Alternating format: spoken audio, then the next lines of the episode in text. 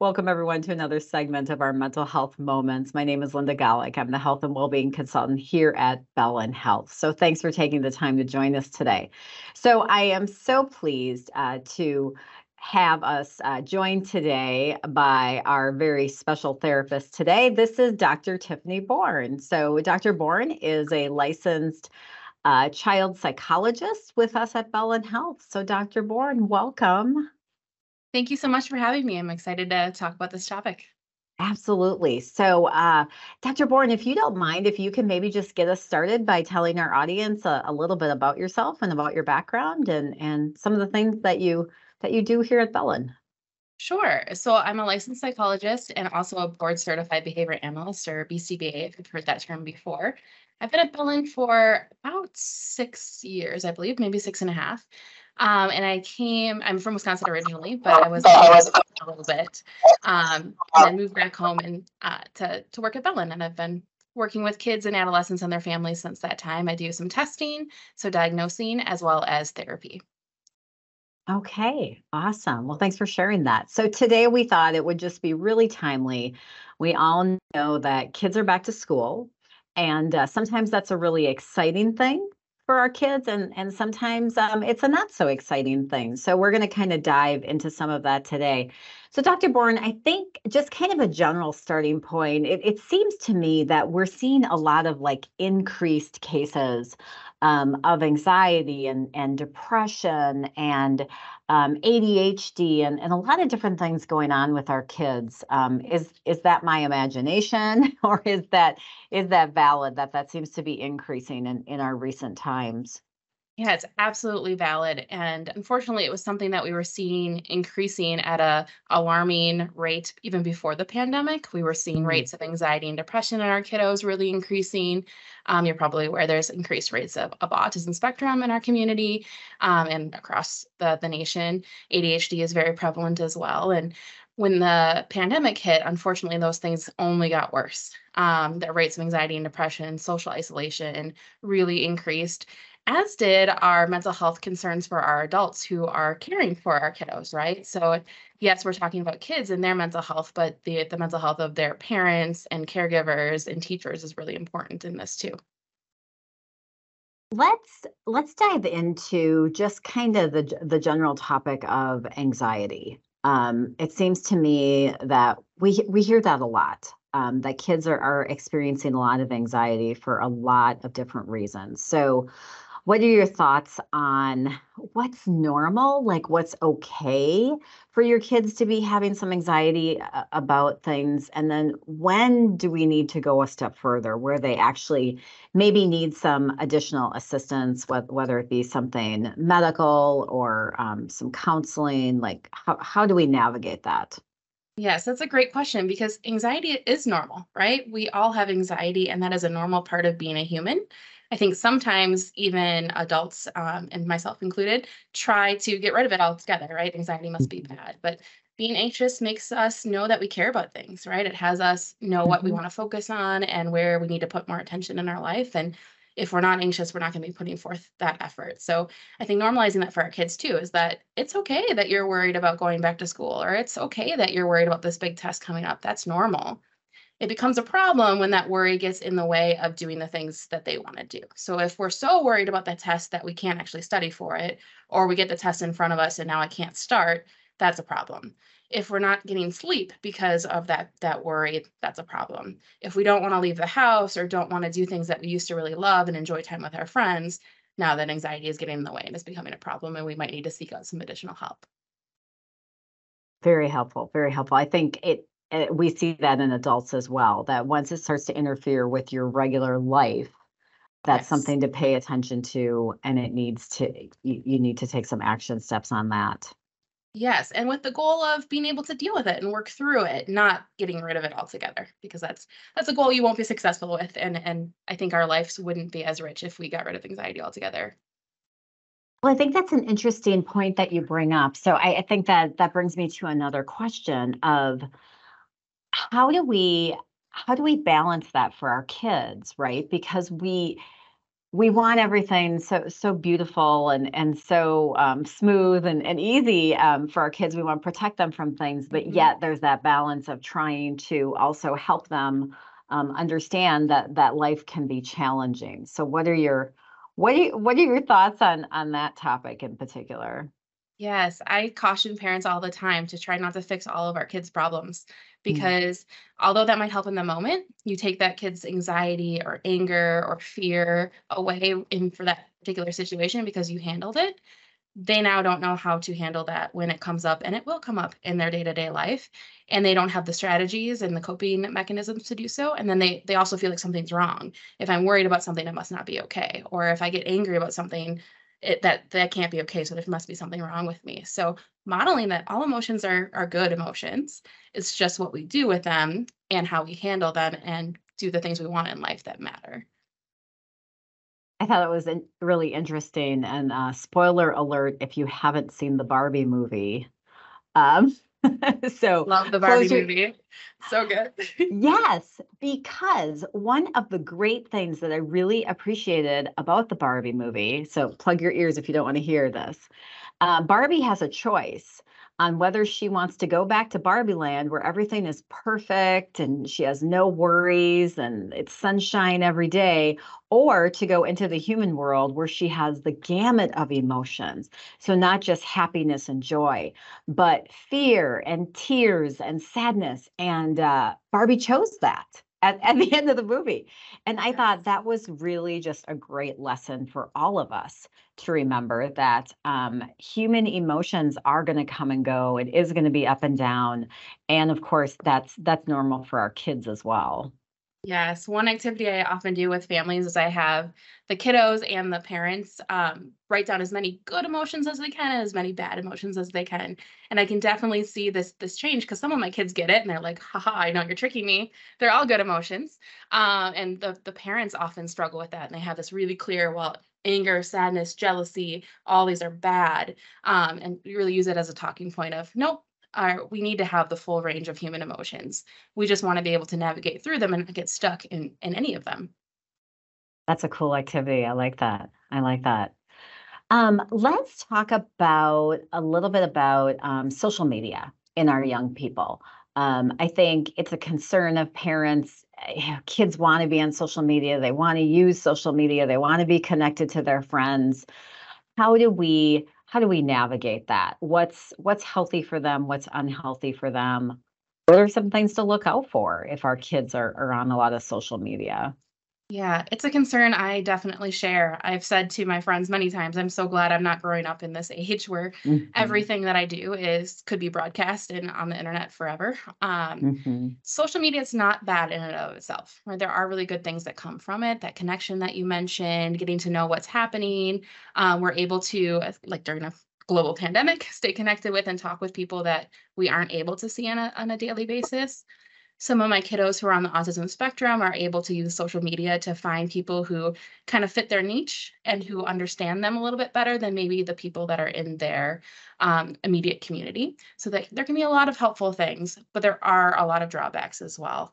Um, we're often comparing our regular, ordinary life with all of those emotions to everyone's highlight reels. We're seeing that people are using filters and ways to make themselves look the best that they can, which can create more of that anxiety and low self esteem and depression, um, especially in kids who are already at risk for those feelings. Um, it, it can be difficult to be overly vulnerable, right? Some of our kids aren't aware of what they should and shouldn't be putting out um, on social media, and that can be used from their peers in bullying situations, but also from those who are really looking to harm our kids and use it for scams, trying to get money, um, that sort of thing. And we really know the brain is not fully developed and ready to make those decisions when when you're mm. quite young. So it's something that parents have to be aware of and, and really working with their kids on. Two things that you said that I want to expand upon.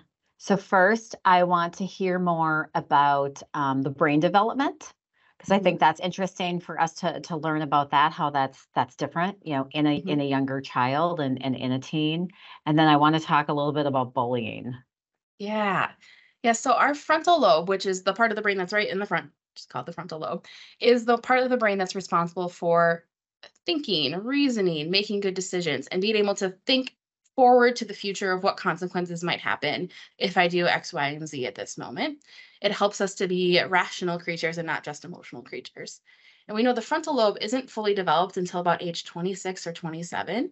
in a typically developing person. So if you put, you know, ADHD on top of that or autism on top of that or mental health conditions, it might even take longer to kind of get to that that stage. Um, and so, really, until about age 13, I would be concerned about social media use at all um, for, for kiddos. For those older than 13, with supervision and with a family plan, um, to be able to kind of figure out what, what works can make sense. Um, and it's so individualized for each particular child and family there's a family media usage plan that uh, you can get online and you can really use that to structure a family conversation about what does social media usage look like and what should the rights and responsibilities of everyone in the family not just the kiddos be around that Do you know, Dr. Born, is there a difference in brain development between boys and girls? Yes, um, Yes. it's, it's hotly debated, um, Okay. but we have we definitely have seen differences um, in gender. But it's like a lot of things that there's more variability within those categories than between those categories. So really hard to make those sweeping generalizations. I would say it's more important, regardless of the gender of your children, to think about my child. And you know your child best as a Mhm. parent. What can my child handle, and Mhm. what kind of things do I need to put in place? And with social media, it's hard because I can tell you the kiddos I work with know more about social media and electronics than I do. Um, so being Yeah. able to stay on top of it and know uh, what what they're doing and what's out there can be really really challenging. And uh, a lot of our social media outlets have ways for parents to kind of have a supervisory uh, role and kind of be able to see what's happening. You can create like kid accounts on certain like uh, Facebook uh, Messenger Kids um, so that there's more parental controls there. So there are safeguards that can be put into place. Parents just have to be aware that sometimes our, our kids and teenagers can kind of outsmart us and figure Mhm. out ways to, to go around those age limits and around those kind of parental controls at times. Yeah, absolutely. So I have a couple questions coming in on the chat. So if you don't mind, we'll kind of uh, pick up some of these. So, what are your thoughts on allowing a teen experiencing school avoidance to homeschool slash attend virtual while working out a new medication and therapist? Then, once the anxiety OCD is manageable, switching back to in person. Yeah, and I want to give a caveat for any of these that I, I don't know these particular children and teenagers and families. So please take everything I say with a grain of salt and, and work with your own kind of team to figure out what's best for your particular case. Um, but sometimes, certainly, I've had patients that have had to take a break from in person school and do more of a virtual or online learning in order to work on other things in their lives and be able to kind of get back into it. I do caution that sometimes when we're anxious about something, if we avoid it altogether, it's much harder to get back into it later on. So I would use that pretty much as a kind of not, I don't want to say last resort, but as something of this child's really, really struggling to the point that they're not able to to function. Um, before I would say that because getting back into that school setting after we've taken that break can be really challenging. Thank you for that. Um, I had another question here. In regards to when anxiety interferes with daily activities, is there a time frame, such as one week, two weeks, a month, generally accepted on average where a family should reach out to medical professionals slash counselors for help? Yeah, you know, I think we want to look for a pattern. So it's normal for anxiety around like big transitions to kind of get in the way for a little bit of time. But if it's something that's been going on for a couple weeks or a month and really has, is impacting um, the child, then I think it's time to to reach out. And you can always reach out and then you know change your mind if it's not necessary. Unfortunately, there is a um, lack of access to mental health professionals because of that kind of mental health tsunami we talked about. So it does take a little while to get in places. So, you know, if I'm the parent and I have a concern, I'm probably going to make that call pretty quickly, knowing that it's going to take a while for that child to get seen. And then if things get better, great, I can cancel it and someone else is going to fill that spot. Um, but if things get worse, now I'm at a crisis level and now it's it's I have to wait still. So I would kind of reach out earlier, just knowing the kind of the landscape of mental health care. And I think uh, sooner rather than later. I mean, uh, Char- you know, Charles, when he was on the program, you know, we always talked about that we all should have been born with a therapist. Yes. Like every, wouldn't it be wonderful if every single one of us just automatically had one? Because everybody's got something that they could talk about. So I, if if you're concerned, why why not have that conversation? Why not get those things going? Yes, and then modeling for your child and your family that you don't go to therapy because there's something wrong with you and you need to fix it. You go to therapy to figure out how to be the best version of yourself. Um, and anything that's standing as a barrier to help get rid of that barrier or to be able to move over it or under it. Uh, it's not something that there's there shouldn't be that stigma, right? Of that only Right. people who are really struggling see see therapists. And I think that our society is moving in that direction of more openness and readiness and willingness to talk about that you know people who are functioning really well have therapists and um, get that help. And that's one of the reasons why they are functioning as well as they are. Mhm. I think that's one of the things that um, you know COVID did for us. It, it really, I think, more normalized these conversations, and and we really um, are being more open about it. And it's just the idea of having having someone help you navigate life's challenges as well, because we're all going to have challenges at some point. So. Uh, you don't have to feel like there's something wrong with you just because you you would like some assistance in navigating life's challenges. That's that's very normal. right very normal. I, I think we've moved more towards uh, prevention as well and like social emotional understanding from an early age. I'm so glad when I hear about when I have kiddos come in and they say, Oh, yes, I learned about a growth mindset at school, or yes, I learned these breathing techniques, or we did meditation at school. Um, because these are things that help us all, whether we are at the height of our mental health capacity or not. Um, and so being able to destigmatize and have these as kind of early learning things can be really helpful because when we develop habits over decades, it's a lot harder to change when I'm 50 and I'm dealing with my anxiety than when I'm Mhm. eight and I'm learning these strategies and I have those in my back pocket to kind of go through life. So I, I think that's also a positive that's that's coming in society. You touched on that health and well-being piece, and of course, that's a piece that I'm very, very much interested in because I very much um, educate people on the idea of wellness is way more than your physical dimension. There's all these other things that come into us as as human beings and how what makes us up as a whole. And so, I would love um, to hear from you.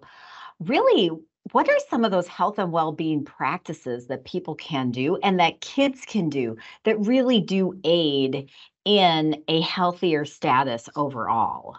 Yes, I talk to families all the time about how mental health and physical health aren't separate, right? They, we talk about them separately, but they're so connected, um, and they they feed off of each other. I think sometimes we talk about um, the the mental health things that come when you have physical things that are challenging, and that is certainly part of it.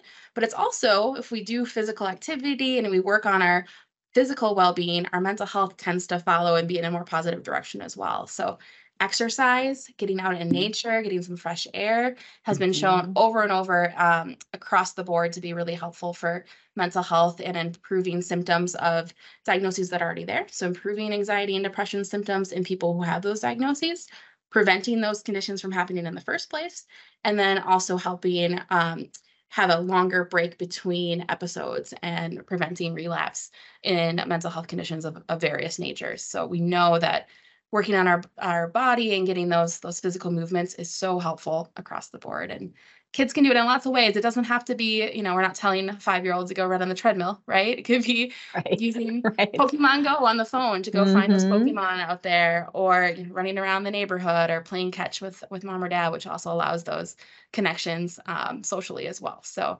getting that exercise um, getting out in fresh air so important eating healthy getting good sleep all of the things that we talk about and we're like oh yeah you're saying the same thing well it's because they work and that they're important and we often see that those are the same areas that are impacted when mental health starts to decline Well, I was thinking about too, you know, just even for myself. I mean, I, you know, what kind of mood am I in if I'm eating a lot of junk, if I'm not getting a lot of sleep, if Mhm. I'm not getting some movement in? You know, I, I get to be a crabby adult. So, I mean, I think the same is really true for our kids in that, you know, we have to look at some of these fundamentals too and see what kind of a base are we creating uh, with our kids. And, you know, some some things we can we can work on by trying to get some more sleep or, or trying to get some more activity uh, that that can only help um, some of these situations too.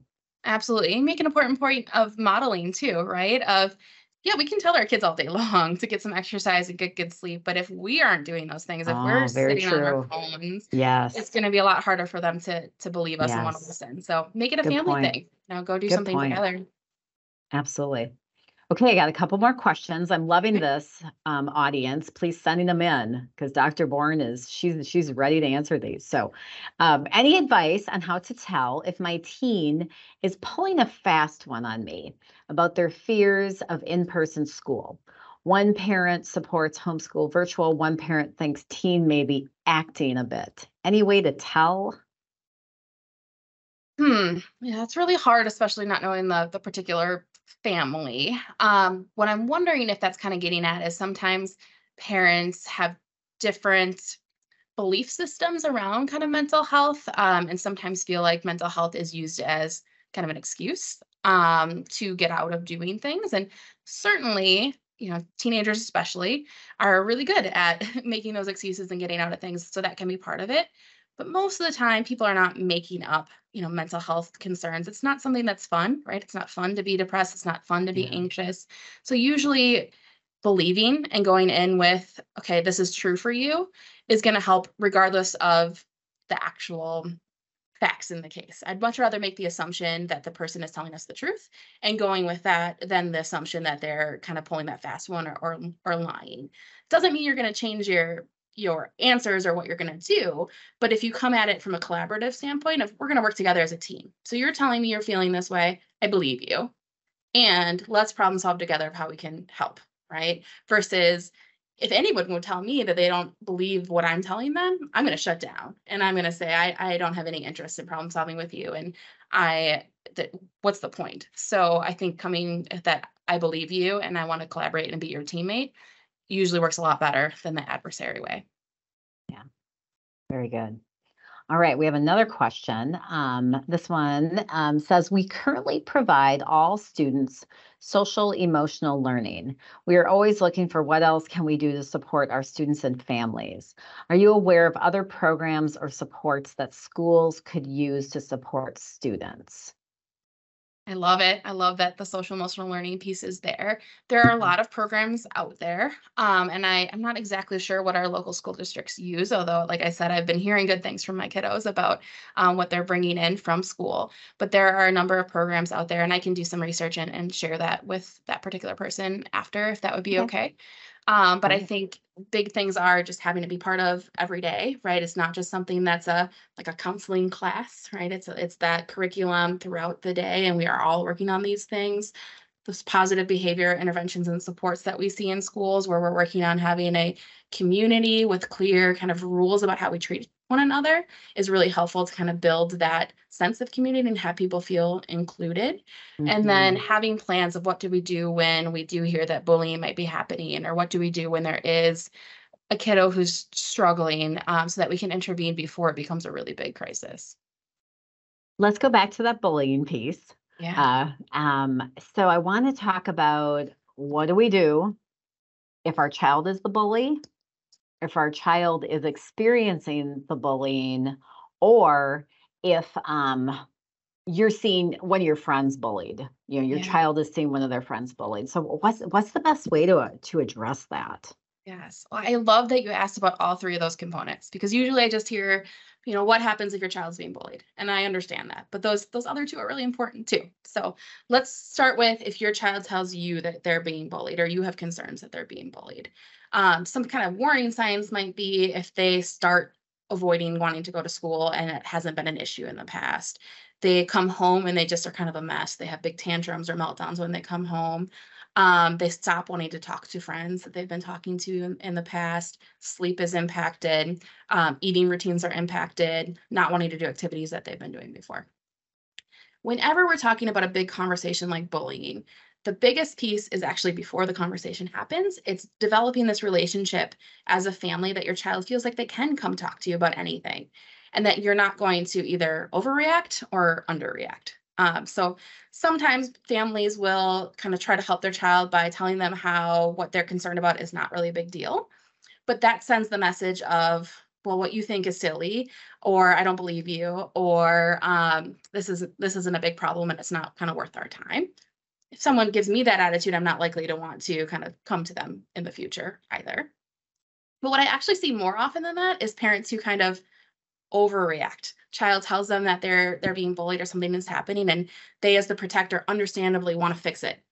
Oh my gosh, tell me what happened. Where was this? Look, give me his mom's name. I'm going to call the principal tomorrow, and kind of makes it so that the child either feels like, whoa, well, now I have to manage my parents' emotions, and I need to like get them to calm down, so I can't really share what's true for me, or it ramps them up as well as like, oh my gosh, this is a huge problem and um, I need need a lot of help because even my mom is is struggling to deal with this.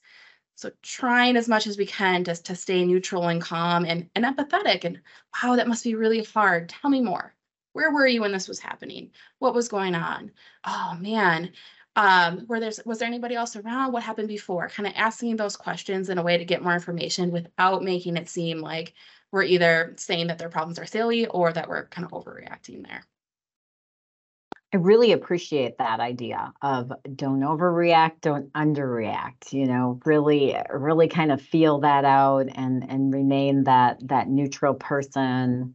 I, I love that. Uh, I think that's a great, great approach um, for a lot of things, for a lot of things with with kids, right? And it's hard because we want to be the protector. We want to keep anything bad from happening to our our sweet kids. Mhm. Um, but but being able to show that we can regulate our, emotions in that moment goes a long way to giving them the confidence that they can as well. So we want to instill in our kids that we believe that they can solve these problems. We're there to help them. Mhm.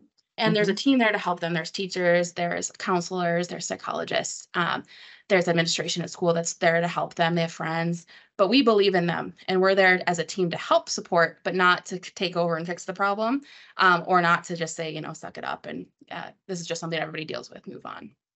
Yeah. Uh, what what are the what are some of the common things that you see um, really in in your patients and then the families that you work with? I mean, what are what are some of the the other big concerns that that tend to uh, you know kind of cause issues for for kids and, and their families? Yeah. Can we first go back to talk about what if your kid's the bully? Yes, um, yes, Or the bystander? yes, Because I think that's really important. Yeah. Um, I think uh, sometimes families, when they hear or that their child is the bully, um, feel a lot of guilt and shame themselves.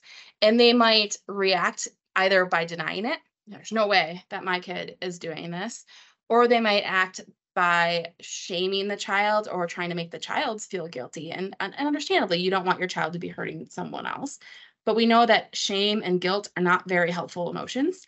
Um, and if we are kind of bullying our kids to tell them to not bully others, um, it doesn't work very well. So we're kind of perpetuating this negative kind of interaction style. So if you find out that your child is doing something you don't like, whether it be bullying or, or anything, trying to again be that child's teammate, even when they're doing something you don't like.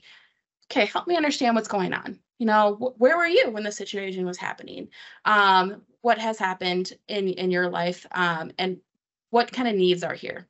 Oftentimes, bullying happens when a child doesn't have the social emotional skills to interact appropriately. Sometimes bullies are being bullied by others. We have to be able to figure that out. And maybe they need to, they feel the need to do this behavior so that they can feel protected themselves. Um, sometimes bullying happens because there's some anxiety or depression or mental health things going on for for that that child and they don't know how to, to deal with those things. Um, so being able to kind of work together to figure out you know what's going on. Yes this behavior is not acceptable and we're going to work with you on how to kind of work as a team to help it be better rather than just punishing taking things away and, and shaming because that's unlikely to actually make the problem better. When for anybody at risk, bullies included, we want them to feel part of a community and supported and around positive models. And we're not going to be doing that if we're just shaming or just disciplining. So that would be kind of my my thoughts for if your child is is the bully. Mm. You also mentioned like the bystander piece, right? Yeah. What if your Yeah, child's just because I think like, some kids it? really, you know, get involved in that and they're not really sure how to react and and how to how to protect their friend or who they should speak up to or what what they should do. Yes, and it's so impactful. You know, we often don't think about it as being as big of a deal, but for our kids, especially middle school, high school, and beyond, our friend relationships are the most important relationships in their lives. So if they're seeing a friend or even a peer that's getting bullied, that can be just as impactful to them as being the victim themselves.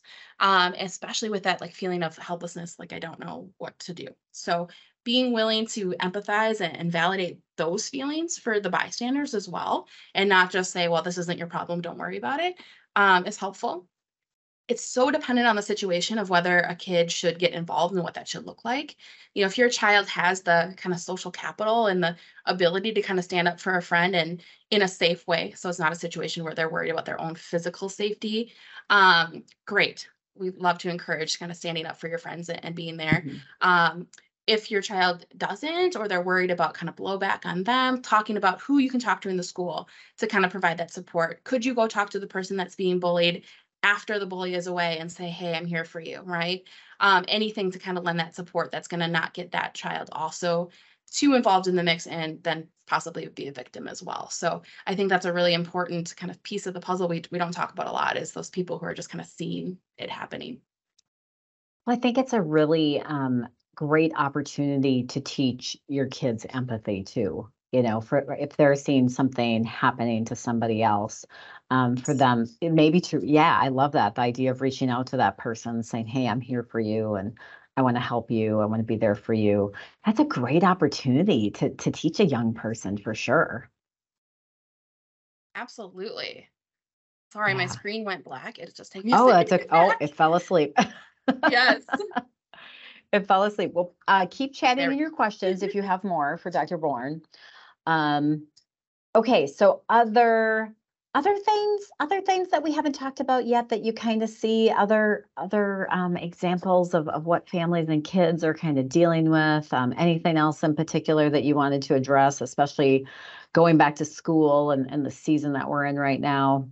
Yeah, you know, I think um, mental health in our kiddos especially often comes out looking like anger or irritability um, mm-hmm. or defiance um, so recognizing that those behaviors and attitudes can be associated with a whole um, skew of mental health concerns as well and that typically um, a child or an adult as well are not going to choose anger as a response just because it makes them feel good. It doesn't feel good to be angry mm-hmm. a lot of the mm-hmm. times. It doesn't feel good to be um, kind of making things difficult for others. So if we can, as parents and as caregivers and as teachers, think about, okay, this child's not doing this against me on purpose, right? It's unlikely that they woke up this morning and said, How can I make my mom's life hell today?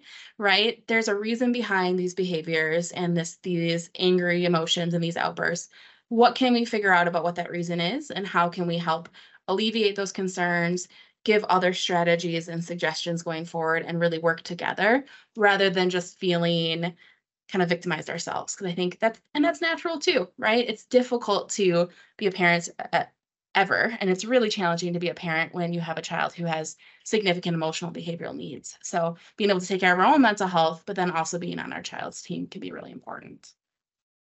Absolutely. And i think um you know i think we've talked on this program before about adverse child experiences and we've dug into that a little bit and and uh, the idea of not what's wrong with you but what happened to you yes. so when a child is is displaying some of these emotional things um, not to right away think oh there's something wrong with with this kiddo um, just the opposite really really thinking about well, what happened what happened that this child is angry what happened mm-hmm. that this mm-hmm. child is reacting this way um, mm-hmm. um, helps put a different lens and, a, and kind of a different level of, of compassion on maybe yes. what that child has experienced.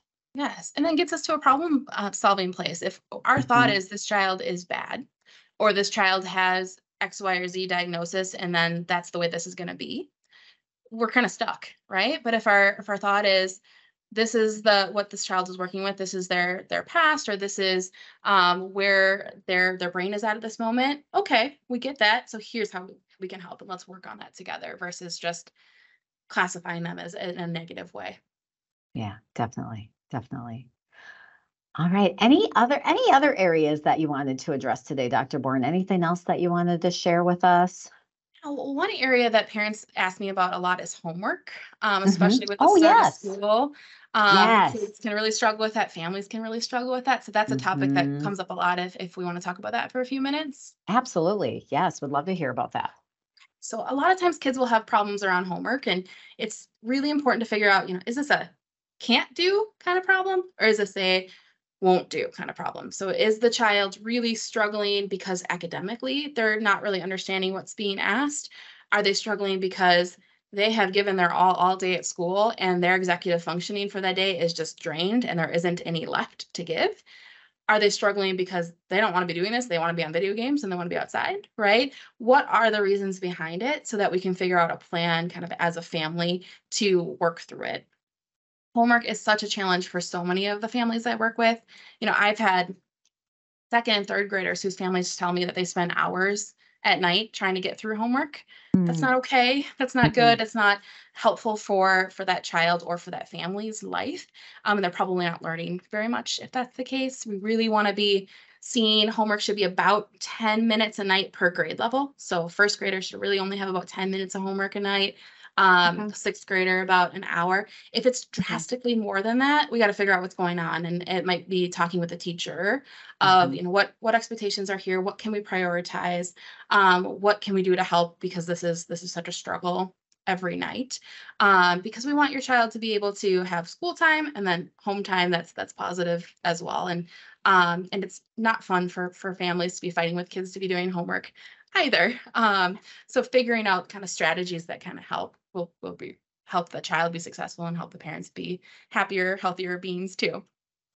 I like the rule of thumb of the 10 the 10 minutes per grade level. That's that's a helpful I think that's a helpful recommendation for people to kind of know kind of a ballpark um, idea of, of what what would be appropriate for for kids of of certain ages. Yes, yeah. And you know, sometimes I've had families that they've been really working hard and, and hours and hours and then they talk to the teacher and the teacher's like oh my gosh i didn't want i didn't know that was happening i didn't mm. want that to be happening mm-hmm. um, so you know usually uh, working with with the school and having that collaboration is the, the most helpful thing when there is homework issues there's lots of strategies that can help too like having a specific time and place to do homework um, preferably distraction free or some kids actually need like a fidget or like light music on in the background something to kind of help figuring out what works best for your child and that time that works best um, I like to think about kind of grandma's rule. You know, you eat your dinner, you get cookies. Um, that you know, do your homework and then you get to the fun things but sometimes we need a little bit of a break to kind of refill our executive functioning bucket when we get home from school before we can kind of go into that homework piece. So kind of doing some trial and error, but then having kind of a set time of, all right, this is our homework time. It's dedicated for this. This is our homework space. Um, if possible, we only use this for homework space.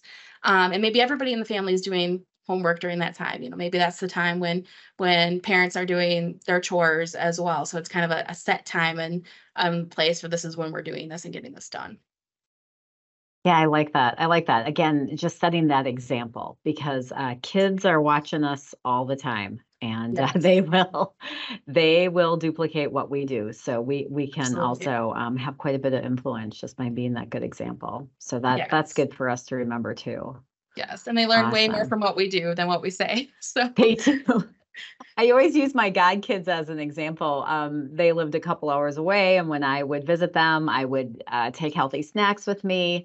And amazingly enough, these kids would um, eat healthy snacks when Auntie Linda would come to visit, uh, but their mom couldn't get them to do it when I wasn't around. It was it was merely the example of of seeing someone eat an orange or have a yogurt uh, that influenced them, and and that's just a very simple example. But um, I'll always remember that that uh, that that's what showed them like, hey, we can eat these healthy foods too. Absolutely, absolutely. That modeling is important. But for all the parents out there who are like come on, I do try, I do try to model. Sometimes kids are hardest on their parents than they are on oh, other yes. adults. So that can happen too. But absolutely having that good model and um, is is so helpful and important. Yeah. Well, this has been just a great conversation, Dr. Born. I I so appreciate you being with us here today. I I think we all learned a lot. I think we all have a lot of like really great content to uh, take back to to our homes and our families. Um, and if you have additional questions, you know, feel free to reach out to us. We'll we'll get those to Dr. Born and and um, we'll do some communication back and forth that way. But um, Dr. Born, any other uh, closing comments before we wrap up today? No, that's it. Thank you so much for having me. Yeah, thank thank you. Such a timely, great topic for all of us to to discuss today. So thanks to our audience for taking the time, um, and hopefully we will see you next month. Take care, everyone. Take care, everybody.